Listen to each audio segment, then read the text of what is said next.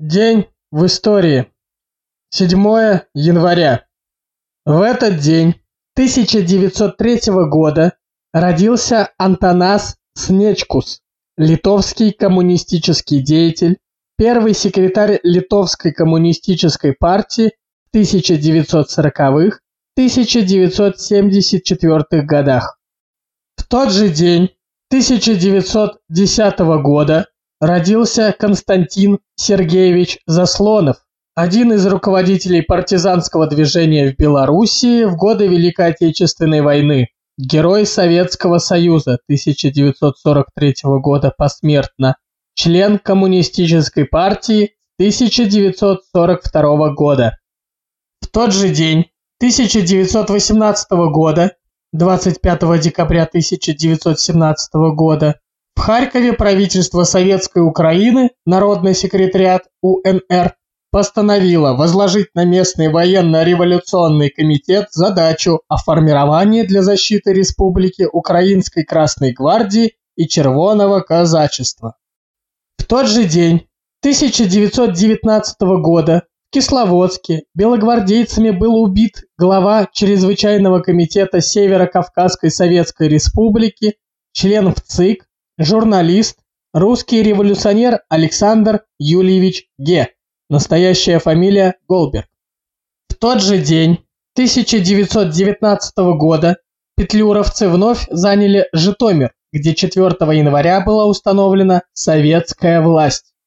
В тот же день 1919 года в Лондоне созвана первая национальная конференция под лозунгом «Руки прочь от России» тот же день 1919 года в Берлине восставшие рабочие, сторонники Коммунистической партии Германии и левого крыла независимой социал-демократической партии Германии, далее НСДПГ, в результате выступлений против увольнения начальника полиции Берлина, члена левого крыла НСДПГ, Эйхгорна, заняли редакцию газеты социал-демократической партии Германии «Форвард» и ряда буржуазных изданий. Социал-демократы большинства и силы буржуазии начали подготовку к подавлению восстания военной силой. В тот же день 1920 года советские войска Туркестанского фронта освободили древнюю столицу Хорезма, город Хивинского ханства, Куня-Ургенч ныне в составе Ташаузской области Туркмении. В тот же день 1920 года советские войска Юго-Восточного фронта освободили центр области войска Донского Новочеркасск, ныне в составе Ростовской области. В ночь на 7 января советские войска Южного фронта освободили окружной центр той же области, Таганрог, ныне в составе Ростовской области. 7 января 1928 года первый полет модернизированного У-2. 24 июня 1927 года состоялся первый полет У-2, пилотировал который знаменитый летчик-испытатель Михаил Михаилович Громов. Не доведенный до рабочих характеристик двигатель М1 доставлял немало проблем, и конструкторскому коллективу на первых порах пришлось доводить не столько самолет, сколько капризный двигатель. В целом учебный биплан получил хорошую оценку, однако был перетяжелен и обладал низкой скороподъемностью. 2000 метров достигались за 29 минут. Устранить обнаруженные при испытаниях недостатки удалось на второй машине. Профиль крыла стал тоньше, законцовки крыльев и оперение сделали эллиптическими, а руль направления необычайно большим. 7 января 1928 года модернизированный У-2 совершил первый полет. К концу 1928 года завершились испытания опытной серии У-2, после чего был начат его серийный выпуск на заводе номер 23 Ленинграда. В ходе производства самолет и его силовая установка непрерывно совершенствовались. К примеру, После 1935 года на У-2 стали устанавливать более мощный двигатель М11Д мощностью в 115 лошадиных сил. На базе У-2 было создано большое количество модификаций. Кроме учебных, строили самолеты для опытных посевов, вариант АП – аэропыл, боевой подготовки, ВС – вооруженный самолет, выпускались трехместные административные СП самолет спецприменения, санитарные варианты С-1, С-2, ПО-2С.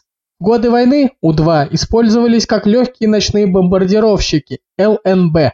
Послевоенные годы строили ПО-2 лимузин с закрытой кабиной для перевозки людей и грузов. Поступление самолетов в У-2, также ПО-2, ВВС СССР началось в 1930 году.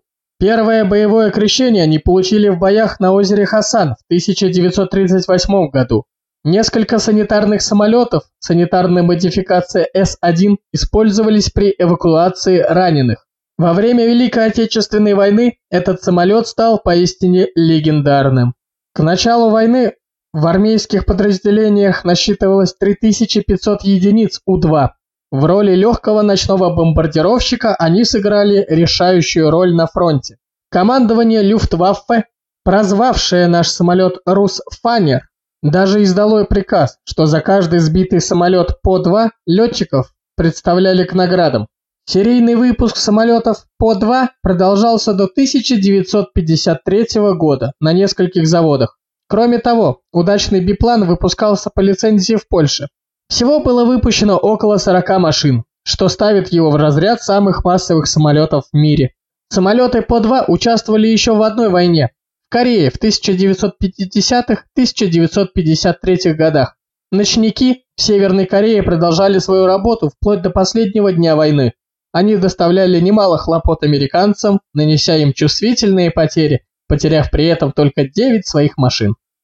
1933. Этапы коллективизации в СССР 1929-1934 года. Отрывок из «Очередные мероприятия по организационно-хозяйственному укреплению колхозов. Январь 1932, май 1933. 7 января 1933 год. Москва. Начал работу Объединенный пленум ЦК и ЦКК ВКПБ.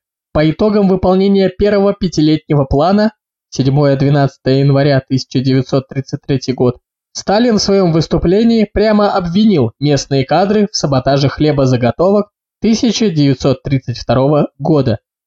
В тот же день 1942 года завершилось контрнаступление Красной Армии под Москвой. Советские войска сняли угрозу захвата столицы и всего центрального промышленного района страны.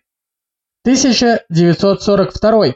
7 января 1942 года началась Демянская наступительная операция. 7 января 20 мая 1942 года.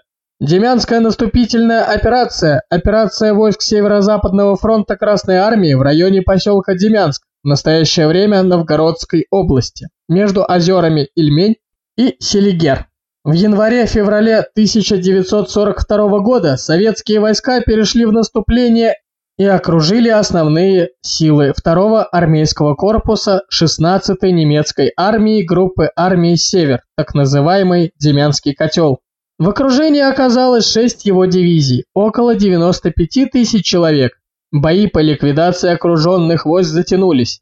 Противник не был прочно блокирован с воздуха что позволяло ему по воздуху перебрасывать окруженные войсками пополнения, боеприпасы и продовольствие. В марте противник при поддержке основных сил первого воздушного флота начал операцию по деблокаде своих войск. В течение месяца шли непрерывные бои. Противнику удалось 23 апреля разорвать кольцо окружения.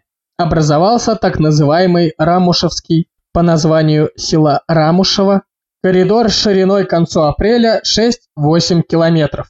Предпринимавшиеся с 3 по 20 мая попытки войск Северо-Западного фронта замкнуть коридор и ликвидировать демянскую группировку противника успеха не достигли. Демянская операция, несмотря на незавершенность, оказала положительное влияние на ход боевых действий на северо-западном направлении. Войска фронта нанесли врагу ощутимый урон в живой силе и технике. 1985. День памяти летчика-испытателя Кокинаки. 7 января 1985 года скончался Владимир Константинович Кокинаки 1904-1985. заслуженный летчик-испытатель СССР, дважды Герой Советского Союза.